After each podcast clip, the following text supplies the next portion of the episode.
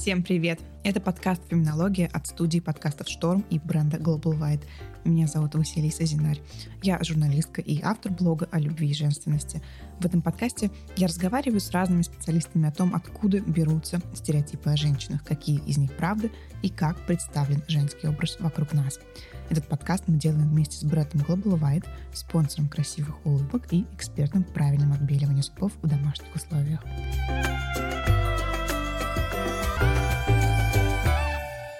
Нами сегодня Никита Добряков, он исследователь культуры. Никит, спасибо большое, что ты пришел. Спасибо за приглашение. Привет. Я очень ждала нашего диалога, и я очень его боялась. Я все выходные перечитывала Джозефа Кэмпбелла, потому что это, как, господи, я ничего не помню из философии. В общем, я готовилась, у меня много вопросов. И а, первый звучит вот так. Смотри, я знаю, что большинство первых религий и культов были а, связаны с женщинами. Там был культ великой богини, был культ матери Земли, и богиня была такой доминирующей мифологической фигурой. Как так получилось, что на смену этим а, религиям и культам, где женщина была во главе, пришли религии, где мужчина во главе? Что случилось? Ну смотри, первоначально все религии, они формируются, вот это первобытное мышление, оно формируется исходя из того мира, в котором мы себя находим. То есть как действовал первобытный человек. Угу. Вот он условно нашел себя, такой лунтик родился, и он видит вокруг себя реальность. Эта реальность непонятна, неизвестна. Ты единственное, что можешь не делать, ты на нее смотришь. И поэтому все первые религии, анимизм, тотемизм, шаманизм, неважно, это все религии, которые трактуют реальность, которая вокруг нас. Условно, у тебя на небе что-то огромное, круглое и желтое ты без понятия, что это. И тебе логичным образом надо ответить на вопрос, что это. Так как мы ничего не знаем про реальность, мы говорим, ну это там бог солнца, какой-то дух, там то же самое, вода. Что такое вода? Фиг его знает. Поэтому это дух воды. И вот так мы определяем реальность. И одна из главных проблем первобытного человека – это проблема выживания, потому что это был мир, в котором две-три неудачных охоты, и вы вымерли все просто. Поэтому идея рождения и продолжения рода – это первичная идея первобытной культуры, потому что все завязано на то, чтобы выжить. Это момент, когда мы находились несколько десятков тысяч лет вот на таком, на острие ножа. Выживем, нет, выживем, нет. И поэтому логичным образом возникает идея о том, что тот, кто продолжает род, это что-то самое важное, что есть в мире, mm-hmm. потому что это буквально самое важное – продолжить свое существование. И тут возникает интересный аспект. Судя по всему, первобытный человек понятия не имел, как мужчина связан с рождением детей.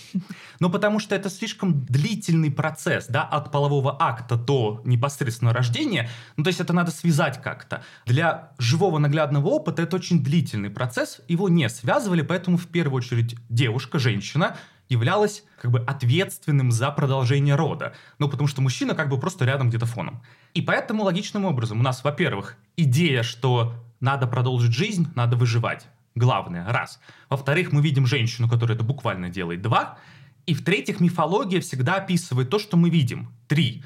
И получается, что женщина у нас превращается в, по сути, главного в главный объект осмысления, потому mm-hmm. что девушка продолжает род, это самое важное. И отсюда возникает идея, собственно говоря, богини-матери, богини Земли, богини плодородия. Отсюда эти знаменитые политические Венеры, собственно говоря, и так далее, и так далее, которые буквально значат, что вот это то, благодаря чему мы существуем. Поэтому первичный всегда пантеон — это матриархат, условно, это всегда было самое важное. И первые религии такими и были. Собственно говоря, мы, судя по всему, примерно так и понимаем везде. Потому что женщина самое важное. Постепенно роль мужчины в продолжении жизни растет.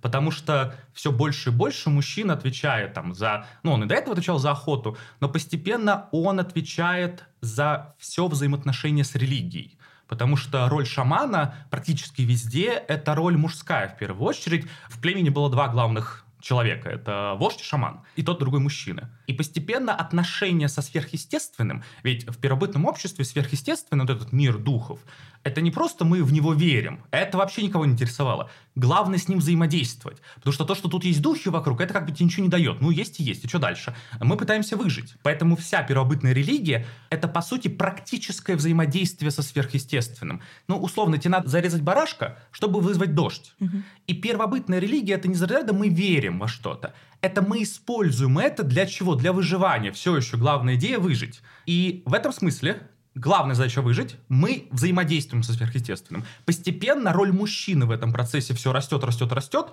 и так естественным, по сути, образом, постепенно из женщины, которая отвечает за продолжение рода, за все это, она из главного превращается в функцию, угу. превращается в то, что надо. Мы все это трепетно любим, ценим и так далее, но мужчина теперь этим управляет, грубо говоря. И так, функция менеджмента переходит на мужчину, а девушка превращается просто в символ плодородия, в символ продолжения рода, но не является уже краеугольным камнем. И поэтому мужское, как бы роль мужчины в сверхъестественном растет, он превращается в главное, и постепенно это так или иначе влияет и на само содержание пантеона богов боги превращаются все больше в мужчин. Угу. И бог превращается не в тот, кто продолжает род, потому что как раз-таки самые ранние веры, в чем их особенность?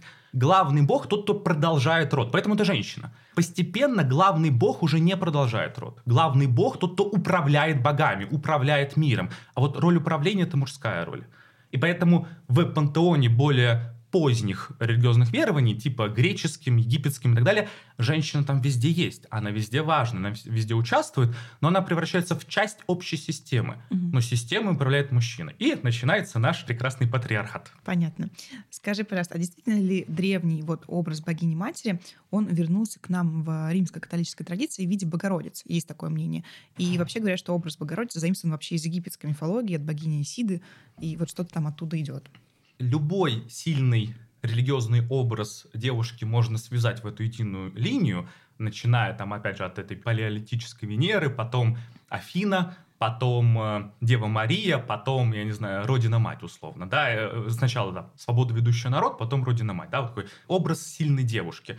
Но это всегда скорее, как бы сказать, интеллектуальное связывание вещей, которые изначально не связаны напрямую.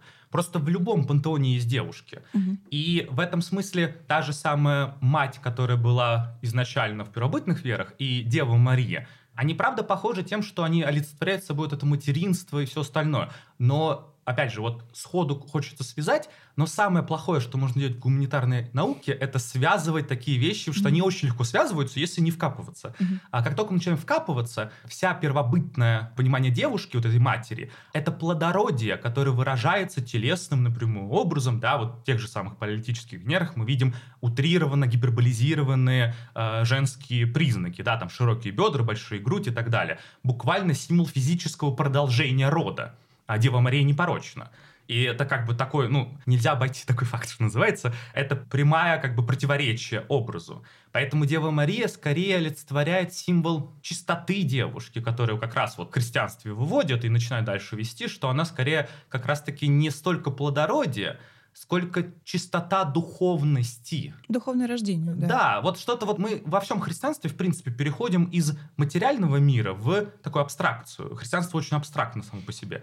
И то же самое происходит с продолжением рода. Поэтому, конечно, ее называют матерью, там как бы для красоты слова это очень легко связывать, но по факту там очень много несостыковок. Поэтому я бы так не делал, но какая-то такая череда сильных девушек, в принципе, выстраивается. Окей. Okay. Кстати, очень люблю картинки из эм, протовозрождения, когда Благовещение, и там всегда луч направленный в ухо, как будто она зачала через ухо. Да, да, ой, очень... это типичная да, история, да. как Будду в буддизме зачали через бок. Он буквально вышел и пошел в лес, вот согласно буддизму. То есть такая типичная история, что обычное рождение, дескать, для обычных людей, а мы как-то все-таки тут говорим о чем-то более великом, и Великом. надо это сделать как-то нестандартно. Давай о Древней Греции еще поговорим. Я очень люблю миф про Психею. И в этом мифе Эрос уносит Психею на Олимп, говорит, что там она не должна его видеть. И к ней приходят ее сестры и дают ей два инструмента. Они, в общем, дают ей нож и лампу, по-моему, чтобы она ночью во сне убила этого своего Эроса, потому что они думают, что он ужасное чудовище, накручивают ее, все такое. И вот у нее есть два инструмента.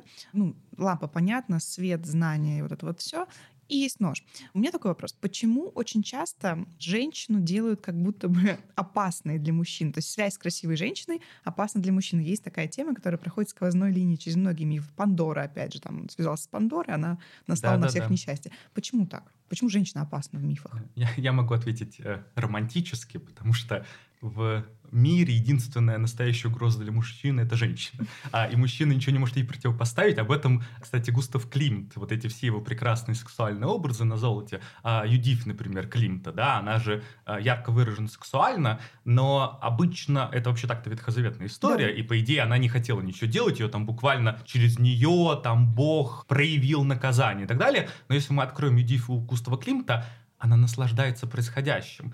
И вот эта связка секс и власть, связка сексуальность, сила и опасность, она, правда, всегда, она, скорее всего, такая интуитивная совершенно в есть такая книжка Жерара «Насилие священное». И mm-hmm. вот он там проговаривает, что священное всегда связано с насилием, все, что сакрально, так или иначе, каким-либо образом связано с насилием. И вот сюда же можно добавить и сексуальность, она всегда опасна.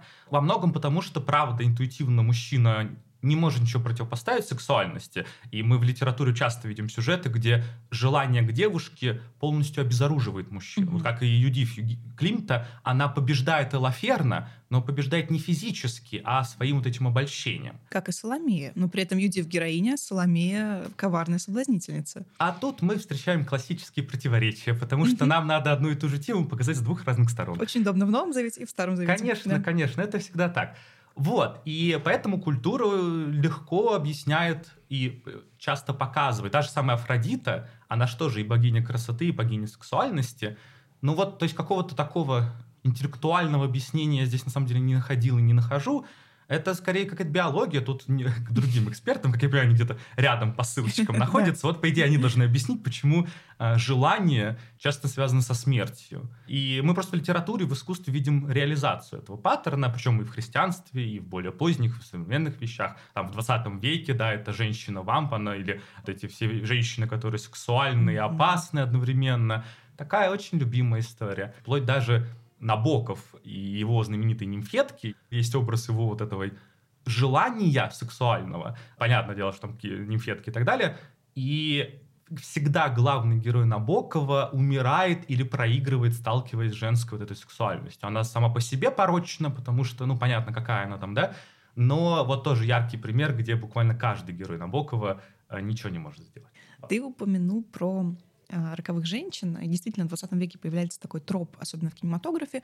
В фильмах нуара появляется роковая женщина. Роковая женщина очень сексуальна, она пользуется своей вот этой силой для того, чтобы получить желаемое, и все мужчины не могут перед ней стоять, но всегда героинь нуара наказывают. То есть для героини нуара, для роковой женщины есть несколько вариантов развития в сюжете. Либо она умирает, либо она попадает в тюрьму, либо в лучшем случае она становится хорошей, понимаешь, она хорошая, выходит замуж. Ну, не всем так везло, скажем так. Был такой вот устойчивый троп троп. Скажи, пожалуйста, видишь ли ты сейчас в кино какие-то устойчивые тропы, которые появляются, может быть? Ну, наверное, что касательно какого-то сделанного образа, прям оформленного, это, конечно, ну, такая боевая девушка, mm-hmm. ну, там, взрывная блондинка, по-моему, это называют. Ну, чудо-женщина, самый, чудо наверное, простой да. вариант. То есть девушка сильная, такая которая противостоит этому миру, да, самоценная и так далее. И в той же самой взрывной блондинке она еще и лесбиянка, чтобы подчеркнуть ее как бы отрыв от мужского мира. И это девушка, которая физически сильная, с помощью кошачьей какой-то такой грации, гибкости, как та же самая Наташа Романов в Марвел, mm-hmm. как Чудо-женщина, они все гибкие, и за это побеждают более сильных мужчин. То есть физически сильная девушка, да, которая там в боевые искусства и так далее. мы видим еще моду, сейчас же модно, девушки ходят в спортзал, занимаются боксом и, не знаю, вот общую температуру по палате. Среди мужчин это не популярно, среди женщин это гораздо популярнее, как мне кажется. Вот, э, сильная девушка, сексуальная причем, да, то есть как бы современная культура не боролась с сексуальностью, мы все еще видим в девушке, конечно, объект сексуального наслаждения, и более того, все эти фильмы ее такое и показывают, да, да ну то есть... Всегда а, в корсете, всегда в латексе. Конечно, конечно, ну та же самая женщина-кошка и так далее, mm-hmm. это прям сексуальность. Но, как мне кажется... Потому что сексуальность и власть, опять же. Да, то есть обычно сексуальность табуируется в подобных разговорах. Считается, что если девушка в принципе сексуальна, как будто бы это уже подчинение патриархальной оптике и все остальное. Но, как мне кажется, пытаются хотя бы большой вопрос, как получается, но пытаются сделать сексуальность оружием девушки. То есть как раз-таки почему нет? Ну, то есть мужчины же используют свои какие-то физические данные как инструмент работы с реальностью, да, инструмент подавления да. этой реальности. И сексуальность превращается в не то, что видит в ней мужчина, а то, что она сама в себе видит. То есть это сексуальность некоторая внутренняя, которую она проявляет, побеждая ей мужской мир. И вот такая, то есть сильно физически, сексуальная девушка, но, конечно, частенько она все равно попадает под жернова романтических историй. Разумеется. Да, то есть, э, как я понимаю, с фем-оптики это не совсем правильно, хотя, в принципе, все равно какие-то лиричные отношения, они есть, и там она, наоборот, отыгрывает обычно девушку-девушку, вот в таком самом плохом смысле этого слова. Ну, как Харли Квин, например, да? Да, да. Как э, в «Чудо-женщина» же с этим летчиком, я Да. тоже что-то там такое было, шуры-муры. Ну, то есть, романтика и не чужда, пытаются сделать женщину умной еще. Тоже, в принципе, хорошо работает, но интересно то, что, кстати, это как раз вот начиная с самых древних культур, первое разделение двух женских образов, это, по сути, в Греции произошло между Афродитой и Афиной. То есть у нас есть таких два как бы четких концепта. Женщина умная, женщина красивая. И, к сожалению, это очень часто противопоставляется. И мудрые женщины по всей истории будут асексуальны или подчеркивается их асексуальность. А наоборот, красивые девушки, неважно, как они сами используют красоту, эту красоту у них видят, но они используют именно красоту. И в современности тоже, я сейчас попытался так пересказать, какие образы умных девушек, то они чаще всего именно целенаправленно лишены каких-то красоты или сексуальных признаков. Если бы образ какой-то надо сформировать, вот сексуальной умной девушки, мне кажется, не хватает. Хотя я могу что-то просто не знать. Не знаю, я вот ничего не вспоминается. Мне Но- пока тоже не вспоминается. У меня на самом деле был вот вопрос конкретно про этих героинь, про Wonder Woman и про Харли Квин. У меня еще была WandaVision, то есть героини комиксов. Среди комиксных героинь появляется больше женщин. Они все такие реально тоже сильные, классные, властные.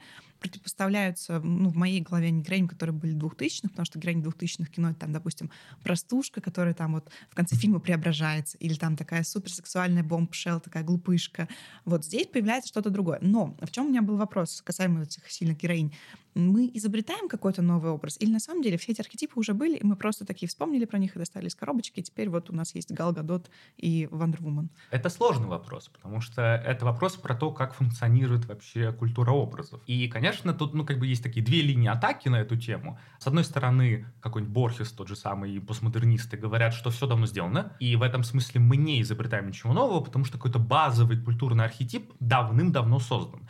И э, даже не очень понятно, где впервые, да, но он есть, и мы просто видим его каждый раз проявление, да, то есть в разных каких-то смешениях, в разных консистенциях, но мы видим одно и то же, просто поданное каждый раз под разным соусом. И это, в принципе, правдивая история, потому что качественно новый образ родить, правда, очень сложно, потому что человек одинаковый. Да, надо понимать, что вся наша эта безмерно богатая, длительная история культуры — это копейки, это песочек чуть-чуть высыпался на фоне всей истории человечества. Да? Ну, то есть, просто чтобы хронологию понимать, все, что происходило от Древнего Египта до сегодняшнего дня, короче, чем сам Древний Египет. А сам Древний Египет существует дольше, чем все, что после него. И а, я уж не сравниваю с первобытной культурой, где базовые вот эти вот истории с, в пещере длятся ну, в десятки раз дольше, чем все, что потом. И понятное дело, что мы, у нас очень маленькая дистанция для правда формирования чего-то нового. Это нам кажется, что очень все изменилось, но это разница между розовым и светло-розовым. То есть это ну, копейки. А, Поэтому трудно говорить про создание нового образа. Хотя, с другой стороны, да, это первая линия атаки была, что нет, мы повторяем все как в старе.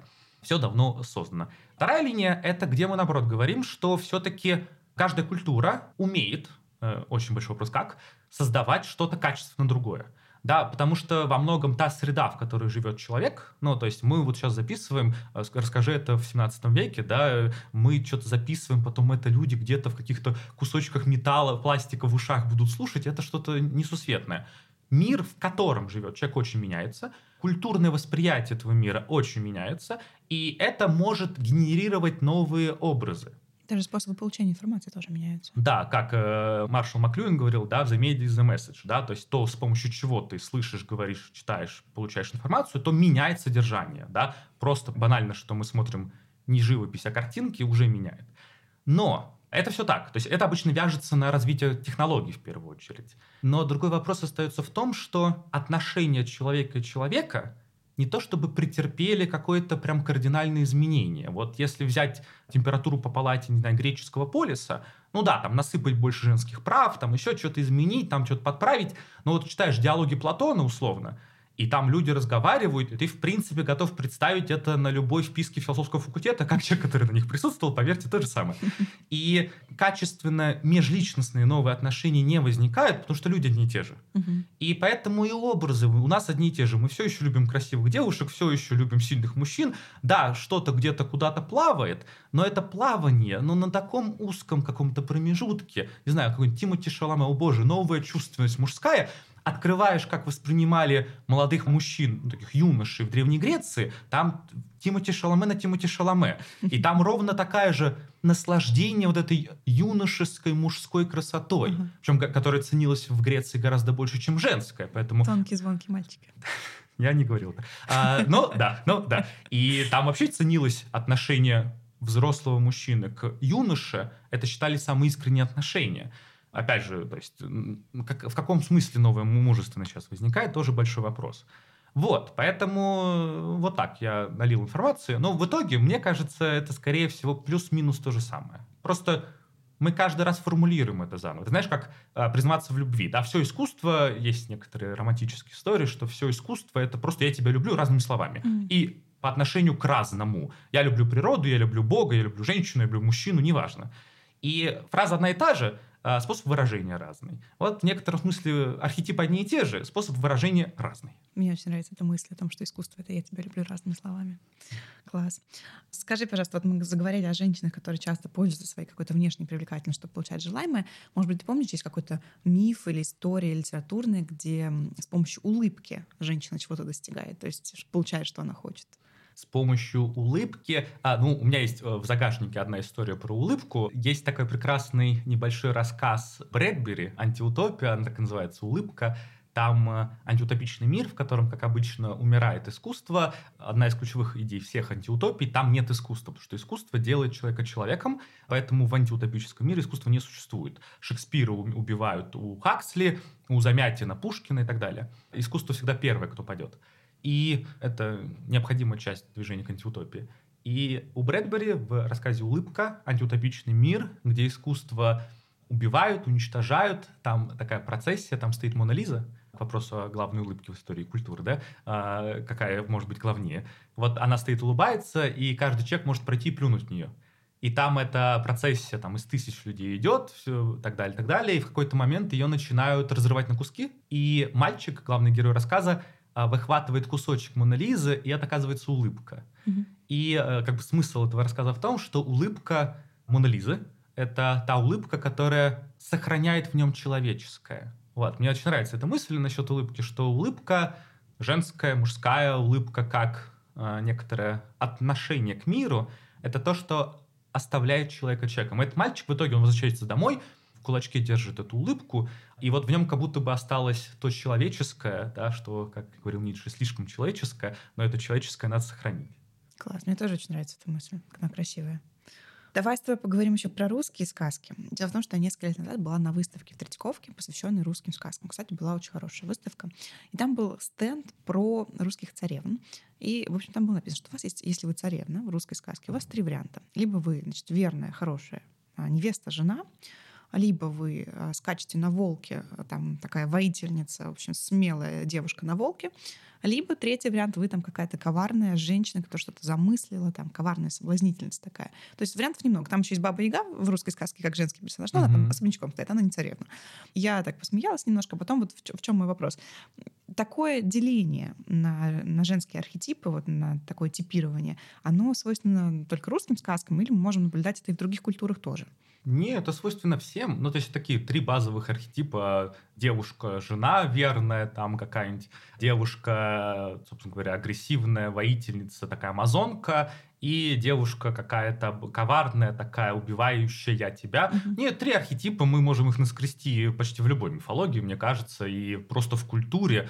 Да, ну что это такие три главных проявления э, женского. Силы, да. да, да. То есть она сильна, потому что верна, она сильна, потому что двигается, двигает, да, и она, она сильна, потому что она поглощает, убивает, подавляет по-разному. Да, да, то есть это, ну, и причем иногда они соединяются, как, например, не знаю, в божественной комедии Данте, Беатрича, такой символ вот этой нового понимания женщины в эпохе Возрождения, да, в, ранней, в раннем Возрождении, она понятное дело, что она обожествляется, Данте, да, она попадает в божественную розу, там так, так-то вокруг Беатричи сидит там Авраам и Моисей, да, ну ничего себе для девушки, которая просто девушка, да, ну то есть чувствуется обожествляющий взгляд ее, разумеется. Но при этом она главный двигатель божественной комедии. То есть, если открыть и понять, с чего происходит все, это она позвала, там, собрала всех, так опнула. Повела. Да, Вергилия такой, э, пожалуйста, помоги. Она собрала толпу людей. Они пришли к Данте, и моя любимая часть, а, такой автоп, в божественной комедии, как Вергилий уговаривает Данте пойти в это все приключение. А Данте такой, кто я такой? Я не пойду, я не пойду. Я не хочу, мне не. Конечно, зачем? Ну ты представь. Я бы даже не пошла. Ну, э, чтобы не разочаровать ровно одну девушку, которая верит мне, а, я, конечно, бы пошел. Но очень-очень не привлекательное путешествие. И там Беатрича двигатель.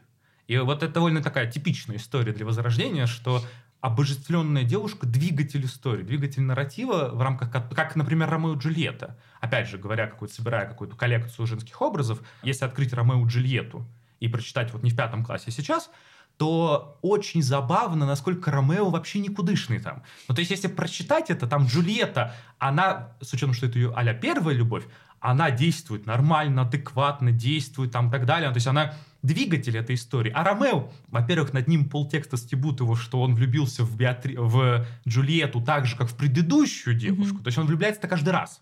Во-вторых, все стебут, что он любит литературно, как Петрарка. Mm-hmm. То есть это не, он не столько любит Джульетту, сколько любит себя, любящим девушку. А mm-hmm. там какая конкретно девушка, это уже вопрос второй.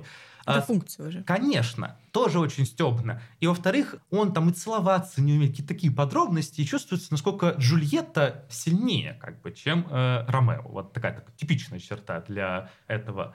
И тут вот соединяется, с одной стороны, верность, mm-hmm. что у Беатричи, что у Джульетты, они верны. И более того, очень часто это первая их любовь. И действия, да, то есть они действуют, и верны, и действуют. То есть вот эти три архетипа, которых ты ранее сказала, они еще частенько соединяются. Пересекаются, да. И женщина получает просто суперсилу. Конечно, так да. и должно быть. Как, э, ну давай мы сыпем сегодня романтическими метафорами. Да. Э, как говорил Альбер Камю, французский Нобелевский лауреат и философ, девушка — это единственное, что нам осталось от рая. Ох. Боже, это слишком да, хорошо. я, я, у меня э, как карманы таких метафор. Очень удобно. Ладно, давай еще поговорим о русских сказках. Про русских царевн я все поняла. Но у нас еще есть не только сказки, у нас есть литература. В литературе есть разные противоречивые персонажи. У нас есть Ярославна в слове полку Игореве, у нас есть Татьяна Ларина в Евгении Онегине, у нас есть Ася у Тургенева, у нас есть Тихидоны, там такие а, женщины сильные. Очень разные персонажи. В русской литературе, ну, такие известные. И можем ли мы на всей истории русской литературы проследить, как менялся образ женщины, как менялось отношение к женщине сквозь эпоху. Понимаю, что вопрос очень глобальный, но, типа, есть ли это изменение, которое можно проследить по литературе и по женским персонажам в русской литературе? Если попытаться как-то это концептуализировать, то э, в Древней Руси, назовем, непонятно где начинается, где заканчивается, условно, да, вот вокруг слова полку Игоря а жена — это в первую очередь верная спутница, которая ждет, и вот этот архетип «тебя ждут дома», «жена, которая верно ждет» — это архетип древних культур. Одиссея. Да, в Греции так, в Риме так. То есть, ну, в Греции вообще девушка из дома выходила там три раза в жизни, э, в хорошем случае. То есть, девушка, которая тебя ждет дома, такая образ верности, образ искренней любви, как ожидающей любви, это здесь присутствует. Потом девушка, которая противостоит романтическому герою, как у Пушкина того же самого, да, которая не поддается его историям. Это же такая очень болезненная история, потому что в романтической литературе, будь то Пушкин, ранний Лермонтов, то будь то какие-то там Байроны и все остальное, там девушка — это такая нечто, что поддается вот этому вайбу романтического персонажа, который такой весь из себя не такой, весь э, такой вот эта знаменитая романтическая скука э, из разряда «я в этом мире все понял». Я вот, особенно по... снежинка. Да-да-да, попробуй меня удивить. Я красивый в пальто стою, а вы тут суетитесь. И девушек это безумно очаровывает, судя по всему. И они довольно легко поддаются такому романтическому образу, ну, какому-нибудь донжуанству такому, да, романтическое понятие. То есть не Дон Жуан Мольера, а Дон Жуан Мольера по-другому работал. А вот я выяснял разницу донжуанов. И байроновский э, донжуан, конечно, совершенно другой, чем у Мольера. Это такой вот обольститель, поза которого привлекает. Скучающий. Да, да, да, такой вот немножко не здесь, такой вот рок-музыкант, наверное, так они выглядят, не знаю. И у Пушкина этот образ девушки Татьяны, которая а, первое время поддается этой любви, все хорошо, она там и так далее, но потом она противостоит ему. И это очень болезненный опыт для любого романтика, потому что романтический персонаж — это персонаж, который живет в мире, созданном его фантазией. То есть это такая, такое знаменитое двоемирие романтического героя, где он всегда живет в своем реальности, в этой реальности ему все понятно и так далее. И вот он с помощью искусства пытается куда-то там уйти. Это чаще всего такой путник, уходящий вдаль. Угу. И ему непривычно столкнуться с миром, в котором что-то не подчиняется тебе, что-то не подчиняется твоему вот этому визуальному, как бы твоему такому отношению к реальности. И э, Татьяна показывает образ верной жены, по сути, да, то есть такой жены, которая противостоит вот этим э, безумно привлекательным, безусловно, увлечением э, главного героя. Вот, постепенно девушка, вообще девушка в русской литературе, я, э, наверное, конечно, так лишково скажу, ну, как бы, что терять, такой вот образ девушки, которая искренне стоит на своих позициях, наверное, такой образ архетипичный для русской литературы. Та же самая Соня Мармеладова, да, которая mm-hmm. при социальном своем падении остается, по сути, да, какой-то духовно чистой, и в противовес герою спасает его, помогает ему, вот это все. То есть такой вот архетип девушки хороший, что ли. Mm-hmm. Не знаю, мне кажется, здесь какой-то такой есть. Я сейчас не, не, не готов говорить про русскую, образ русской литературы, где девушка именно вот подавляет, убивает, вот это все. Почему-то мне сейчас кажется из каких-то таких архетипичных примеров, что девушки чаще всего как раз-таки проявляют себя с точки зрения какой-то внутренней силы, что ли. Ну вот как в «Тихом доне», они тоже скорее ждут этого героя, он там между ними мечется, между одной и второй, там одна пытается совершить самоубийство, но они все еще остаются такими хорошими. А, смотри, возвращаясь к мифу а, о психее, почему я о нем вспомнила, там есть задание, одно из заданий, которое Афродита дает психее, это перебрать семена. Психея должна справиться, иначе она умрет. И психея там с помощью каких-то внешних сил это делает. Потом я читаю сказку про Василису Премудру и понимаю, что Баба Яга дает ей точно такое же задание. И я такая, что происходит? Почему? Ну, как будто бы очень разные культуры, там разные персонажи. Задания на инициацию одни и те же. Почему так? Почему из мифа в миф из разных культур перетекают очень похожие схемы, тропы, не знаю, как это по-другому назвать. Ну, тут мы кладем на стол томик пропы и уходим с тобой, а, потому хорошо, что тут поняла. что мы можем еще сказать? А, ну, базовая история какая? Что касательно именно женского. Тут, опять же, если мы вот копнем в прошлое, в далекое прошлое, э, здесь есть важный момент, что события женской жизни внутри какого-нибудь первобытного мира, например, это события, которые очень жестко регламентированы. Ну, вообще, в принципе, первобытный, первобытное общество — это общество, в котором каждая жизнь каждого человека, она очень жестко регламентирована. То есть там не бывает момент, когда ты не знаешь, что делать, когда ты еще что. Ты всегда знаешь, что ты вот это, там, не знаю, мальчик, да, когда у тебя придет определенный этап, ты пойдешь на инициацию, угу. пройдешь какой-то момент, там победишь там быка, еще что-нибудь, ну не быка, конечно, кабана, и превратишься в мужчину. Такое очень четкое разделение жизни на отрезки. Да, но, извини, что я перебью, даже в современной культуре во многих британских школах мальчики до 11 лет там носят шорты, потом они называют брюки. Я не знаю, что когда они называют брюки, они становятся мужчинами. Для них ожидается другое поведение. То есть mm-hmm. инициации сохраняются так или иначе, не только в древнем обществе. Ну вот в современности, мне кажется, они прям очень они ускользающие. Это проблема. Это проблема. Мне кажется, что вот это современное кризис самоопределения человека, причем и мужчины, и женщины, том, что у нас не разделены отрезки жизни. Мы, мальчик не знает, когда становится мужчиной. Угу. Понятное дело, что, не знаю, современные, ну вот, условно, наше поколение мужское, оно вяжет это на половой акт, угу. но это такое, со звездочкой как бы. Вот, ну бог с ним. Вот в первобытной культуре такой проблемы не было. Ты всегда знал, кто ты, что ты, что делать и так далее. И у мужчины инициация — это всегда социальный акт. Это всегда социальное действие, потому что рождается воин, рождается охотник, рождается шаман. Это всегда завязано на все общество. Поэтому, а, как э, говорят следователи, первобытные мужские обряды инициации были публичные. А вот женщина наоборот. Женские обряды инициации практически всегда вяжутся на женские этапы женского взросления. Давай как-то мягко, аккуратно назовем. Okay. Ну, ты понимаешь, о чем это? То да. есть на биологические циклы. И эти инициации, она была завязана на биологию девушки, и она была личной. То есть э, женская инициация редко когда была публичным феноменом. Это что-то было личное. И женская инициация поэтому одинаковая. Ну, потому что цикл-то один и тот же у всех. И из-за этого, когда мы дальше в мифологиях, в культурах, в сказках, в фольклоре видим сюжеты, сюжеты пишутся, опять же, на основе вот этих первобытных базовых обрядов и инициаций. Эти инициации одинаковые, особенно, что, кстати, на девушек, хотя, на самом деле, мужские тоже.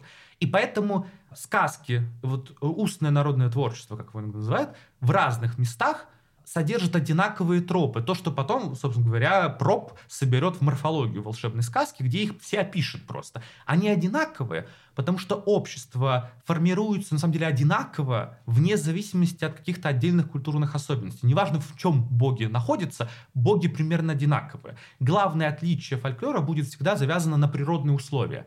Условно, в Греции, там, не знаю, в Египте огромное солнце постоянно, поэтому бог солнца там важный. Понятное дело, что в Новгороде, да, это совершенно не так, поэтому в Новгороде не будет такого, такой важной фигуры бога солнца. Он там во втором-третьем ряду. В Греции важен бог воды, потому что там вокруг вода, поэтому Посейдон самый старый бог. Не главный, но старый. И так далее. И поэтому вот на такие базовые первичный культурный код ложится дальше просто вот это само художественное его объяснение. Угу. И поэтому по итогу мы видим примерно одно и то же везде. Возникает вопрос, с чего бы?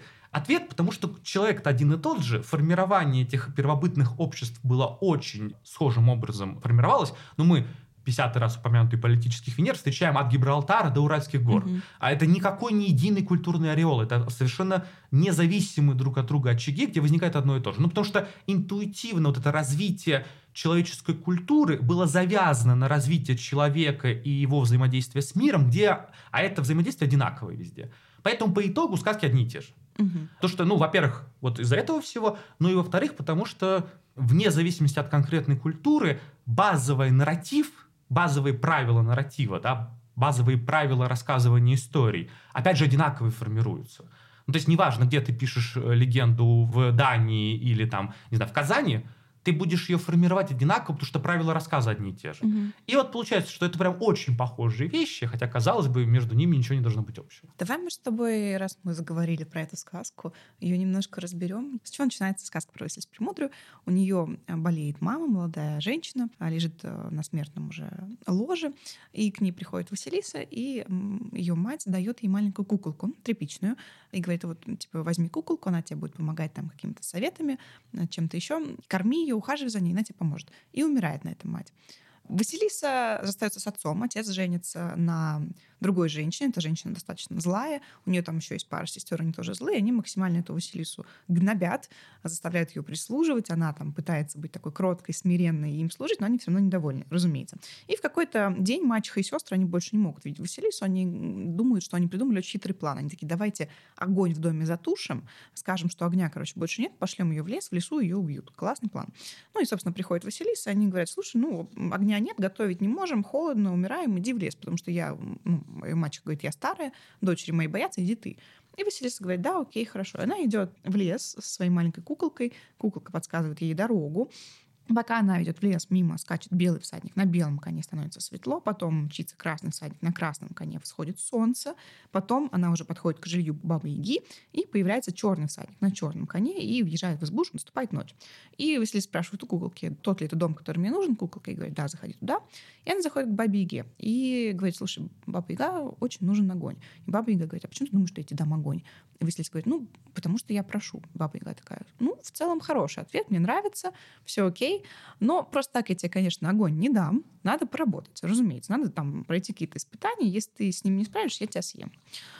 Баба Яга говорит, что нужно постирать одежду, подмести двор, прибраться в избе, наготовить еды и отделить как раз вот хорошее зерно от гнилого и проследить, что все было в порядке. И Василиса в шоке, она думает, что она никогда с ним справится, она умрет, начинает плакать, и куколка говорит, не волнуйся, все будет сделано, ложись спать, я все сделаю. И куколка все делает за ночь, Баба Яга, в общем, просыпается, довольная, он говорит, ну ладно, типа, повезет тебе девчонка.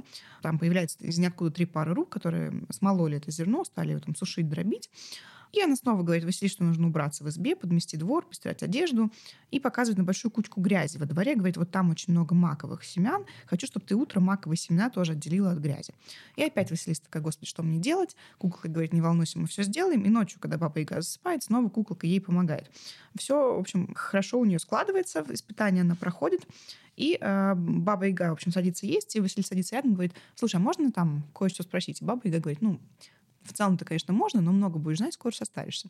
И Василий спрашивает, слушай, а вот э, белый всадник э, это кто? И баба Яга говорит, это мой первенец, это день. А красный всадник это, это красное солнышко, а черный всадник. Черный всадник это ночь. И баба Яга спрашивает, есть еще какие-то вопросы? И у Василисы есть вопросы, но куколка ее одергивает и говорит, не надо больше ничего спрашивать, все, mm-hmm. хватит. И Василиса такая, нет, вопросов больше нет.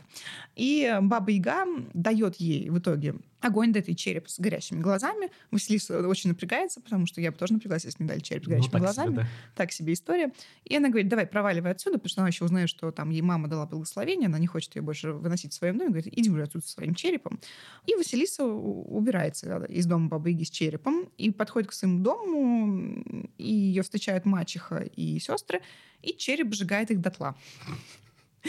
Вот. И все Василиса дальше в жизни хорошо, потому что мачехи и сестер больше нет, и живет у нас отцом счастливо, и огонь не всегда в доме есть. Ну и, в общем, она прошла все какие-то угу. основные базовые инициации. Вот давай, может, поговорим, про что были эти символы, про что были эти задания, про что были эти вопросы, которые он задавал Бабе Яге. А, ну да, такая как кристаллизированная сказка классическая. она, кстати, я читала, что она есть еще в Румынии, в Польше, еще где-то. То есть она не только в России, она прям вот ну, про Василису Премудрую похоже. Ну вот про девочку, которую гнобят, это как бы классика. Да.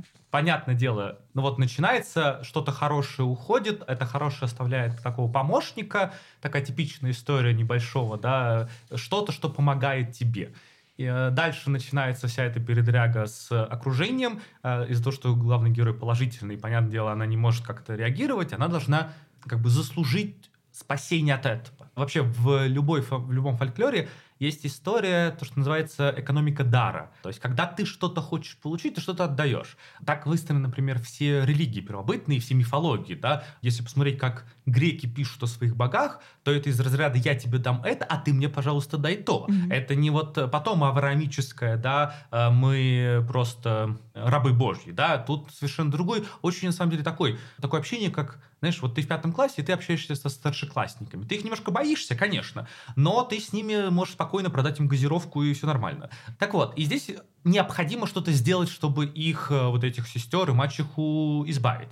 Чаще всего путешествие героя начинается с того, что его выгоняют сами, вот само вот это зло выгоняет. Начинается этот путь, собственно говоря, да, покидание как бы вот этого принятого мира, вот она идет в лес, в лесу встречает что-то непонятое. Сначала это должны быть загадки, то есть мы попадаем в необычные обстоятельства, да, непонятно, как потом будет, там, не знаю, на планете оказываемся, инопланетяне прилетают, неважно что. Тут вот какие-то всадники, да, без понятия, что это, тебе сейчас ничего никто не объяснит, что-то необычное происходит. Она доходит до своей цели. В этой цели она встречает ментора, чаще всего это так звучит, который говорит, что нужно делать. И там дальше начинаются вот те самые, не знаю, подвиги Геракла, где ты делай это, чтобы мы тебе помогли. И вот она начинает это делать. Не знаю, мне казалось, что уборка — это скорее приведение мира в порядок. Ну, то есть... Ну, может э, быть, внутреннего мира. Может быть, и внутреннего мира. Но, конечно, хочется вытащить эту фразу про поддержание домашнего уюта. Давай соединим наши теории поддержание внутренней чистоты визуализируется с помощью поддержания дома. Угу. Девушку, которой все внутри хорошо, у нее вокруг все хорошо. В общем, да. Это такая базовая практика, что мы внутренне визуализируем внешним. И да, наверное, действительно, чтобы доказать свой внутренний порядок, условно, она должна упорядочить упорядочить тот мир, который вот ей предлагают упорядочить, конкретное какое-то место. Вот она начинает все это делать, там, ну, по-моему, уборка, да, что-то еще, а, разделить правду от неправды. Надо постирать одежду. Ну, это сюда же, наверное. Надо отделить семена. Зер, зерна, Хорош, от зерна плевел. от, от плевел, да. Там типа, есть гнилые зерна какие-то, есть не гнилые. Вот надо их типа перебрать. Да, но это такой, скорее всего, образ. И, ну, как бы ты можешь это определить, зная, что правильно, что неправильно. Да. И как бы это покажет то, что у тебя есть, это система ценностей, система критериев истинности. Хорошее и плохое. Отделить. Да, да. Вот, она все это делает успешно, как обычно иногда по 2-3 круга, mm-hmm. ну, короче, исполняется. Потом она начинает задавать вопросы, mm-hmm. и ментор раскрывает мир, который, в который она попала. И вот, собственно говоря, там, я правильно помню, что вопросы про... День, вот солнце, ночь, да. вот это все. Классическая мифология, где мы объясняем явление природы через духов и через персонификацию. То есть, ну, потому что что такое ветер, непонятно первобытному человеку и древнему человеку. Ну, что это такое? А вот то, что это всадник, которого мы не видим, это очень понятно, да, как в Египте э, солнце это не солнце, это то, что вот на ладье каждый день Бог по одной э, проносит по небосклону. Mm-hmm. Это очевидно. То есть человек же изначально понимает мир с помощью рассказа. Человек такой человек рассказывающий. Потому что мы формируем истории о реальности. И здесь, понятное дело, что она дешифровывает реальность, ну, наделяя в некотором смысле мудростью эту девушку, как я понимаю, то есть человек, который обладает знанием. Да, вот она знает мир теперь. Да, но она ей не дает всю мудрость. То есть ее куколка одергивает и говорит, что больше не надо задавать вопросы, потому что, видимо, ты не можешь постичь все. Горе, горе от ума, горе конечно, от ума, зачем наверное. это? Но это, кстати, да, потому что всегда ценится не аскетизм, а как сказать, как это сейчас модно говорить, да, правильное как потребление, там первое слово какое говорят обычно? Этичное. Э, да, этичное, правильное, такое гармоничное потребление. И чрезмерная мудрость, она обычно выводит тебя в сторону, там, опять же, ведьмы, колдуньи и так далее. Это никому не надо. И всегда надо, потому что излишняя мудрость, она чаще всего отпечатывается на человеке. Это те же самые шаманы, почему это был отдельный человек, выделенный из общества, да, или там жрец, священник и так далее, потому что их знание вытаскивает их из общества и отпечатывается на них. Ей это не надо, и поэтому ей не дают это знание, и ее спасают от этого знания. Потому что, опять же, слишком много знаешь, особенно что касательно магии. Угу. Да, нельзя магию просто знать. Да. Если ты превращаешь, встаешь в этот круг избранных, да, ты начинаешь с этим взаимодействовать. То есть знание понимается как то, благодаря чему ты влияешь на это. Ну, условно, вот дай мне карты Таро какие-нибудь, я на них посмотрю и ничего. А если я приобщусь к этому, то для меня это становится способом взаимодействия там, э, со сверхъестественным, если в это верить, условно, да. И то же самое здесь. Нельзя лишнее знание, знание тебя завяжет, да, как бы ты станешь э, членом ордена, в котором не хотел быть. Угу. Поэтому ей это одергивает. Ну, куколка здесь такой вот бесконечный помощник, да. И одергивает, дает череп с огнем. Э, это, на самом деле, наверное, я бы трактовал это как символ вечного огня, mm вечного уюта, вечного дома. Потому что череп, он чаще всего в культуре трактуется как смерть, да, как что-то уход какой-то, да, но на самом деле череп частенько обозначает символ вечной жизни. Кости — это то, что от нас останется. И кости — это символ вечной жизни, а не смерти. Частенько, так, например, череп Адама угу. в классической живописи — это про бессмертие души, а не про конечность тела. Ну, то есть тут и то, и то может быть. Ну да. Вот, и ей дают этот череп с огнем, мне кажется, вот такой символ вечного какого-то тлеющего, да, огонька. Она возвращается, ну, и это тот самый праведный огонь, который сжигает, тоже типичная история для древних культур, что ты то, что грязное, сжигаешь. Такой символ уничтожения именно, ну, трупы сжигали, причем не все, а вот э, частенько сжигали именно там трупы, оставленные после болезни, например, mm-hmm. что-нибудь такое. То есть огонь это символ очищения всегда. И а, она вернулась как будто бы в изначальную точку, путешествие любят всегда цикл, да, угу. она возвращается в изначальную точку, но это новый мир, да, то есть вот важно, что была какая-то обыденная реальность, она прошла путь, она вернулась в эту реальность, но эта реальность как бы поднялась на какой-то новый качественный уровень, в который, дескать, дальше все будет хорошо. Вот такое типичное путешествие героя, архетипичное, я бы сказал. Все будет хорошо. Это хорошее, мне кажется, завершение нашей беседы. Я задам тебе, наверное, последний вопрос, такой обобщенный. Как ты думаешь, почему вообще люди любят сказки и мифы. Сейчас, мне кажется, есть какая-то вторая волна интереса к мифам. Это и Джозеф Кэмпбелл, которого издают много и цитируют много. И вообще, что мы ищем в мифе? Почему людям интересны мифы сейчас и сказки? Всегда, как мне кажется, такая неувядающая популярность таких общих архетипических сюжетов состоит в том, что это такие истории, которые твой индивидуальный путь, твою какую-то индивидуальность поднимает на общую мировую значимость, и ты видишь, как в зеркале, видишь свой путь, отраженный в этих архетипичных сюжетах, и это поддержка. Ну, то есть я вообще уверен, э, если так это в скобочках заметить, я, мне всегда казалось, что культура вообще вся, неважно в каком виде, это костыль, как говорил Фрейд, это что-то, что помогает сжиться с реальностью и с собой в этой реальности. Культура — это помощник. Она сплошная такая кукла, которая поддерживает тебя в этом пути. И просто жить самому, формировать самому для себя смыслы, как вот Ницше мечтал, да, чтобы все стали аристократами духа и сами себе формировали ценности. Это безмерно сложно. И как показала практика последних 150 лет, если человека освободить от всех метанарративов, человек не знает, что с этой свободой делать. И все вот этот культ психологии — это попытка срочно залатать дыры свободного от нарративов человека. Mm. И поэтому, когда мы оказались один на один с миром, да, мы поняли, что мы понятия не имеем, что с этим делать, и вот современное такое возвращение к мифологии, возвращение к сказкам, архетипам, как мне кажется, это такая вот мечта о ушедшем рае, мечта о мире, в котором твоя личная история была вписана в общий мировой контекст. Как бы мы тут ни ратовали за свою индивидуальную свободу, индивидуально свободным быть очень сложно. Мы любим быть плечом к плечу по-разному это понимая, любить музыку одну, понимать какие-то сюжеты одни, разделять какую-то систему ценностей, да, как говорил Аристотель, человек — это социальное животное. И вот современная мифология, она отвечает запросу современного человека на попытку быть где-то, с кем-то, в чем-то. И мы видим вроде бы истории, которые, ну, казалось бы, как мы с тобой сейчас связаны там с Афиной или Афродитой mm-hmm. или с какими-нибудь там более нарративными сюжетами. Но вот удивительным образом они настолько абстрактны, архетипичны и функциональны, там мало деталей, по сути, что их легко примерить на себя, как раз-таки в мире, в котором примерять на себя нечего. А то, что есть какие-нибудь базовые метанарративы, там, идеологии, религии и так далее, они, конечно, не отвечают современному человеку. Ведь мифы бы не расцвели, если бы классические способы понимания мира и понимания себя в этом мире, если бы они продолжали властвовать над умами. Условное христианство, какая-то идеология, марксисты какие-то и так далее. Это все прошло, это все не актуально, оно не отвечает твоему конкретному запросу, как вот сегодня домой пойти, mm-hmm. и что там, как ты дома относишься к чему-то. А вот миф удивительным образом – превращается в универсальный способ ответа на вопрос, кто я и что я. А это вечный вопрос у человека. И поэтому такие вечные ответы сейчас как никогда актуальны. Никит, спасибо большое. Это был невероятно интересный разговор. Спасибо нашим слушателям, которые слушали. Я надеюсь, что вы оставите какую-то обратную связь, комментарий. Нам будет очень приятно. Ну, а мы вместе с Global White желаем вам больше поводов для улыбок. На этом все. Спасибо. Спасибо. Друзья, спасибо, что вы послушали. Подписывайтесь на подкаст в любом подкаст-приложении, чтобы не пропустить новые выпуски. Ставьте лайки в Яндекс Музыке и оставляйте комментарии в приложении Apple Podcasts. Нам очень важно услышать обратную связь и сделать подкаст еще лучше. И пусть у вас всегда будут поводы для улыбок. Спасибо. thank you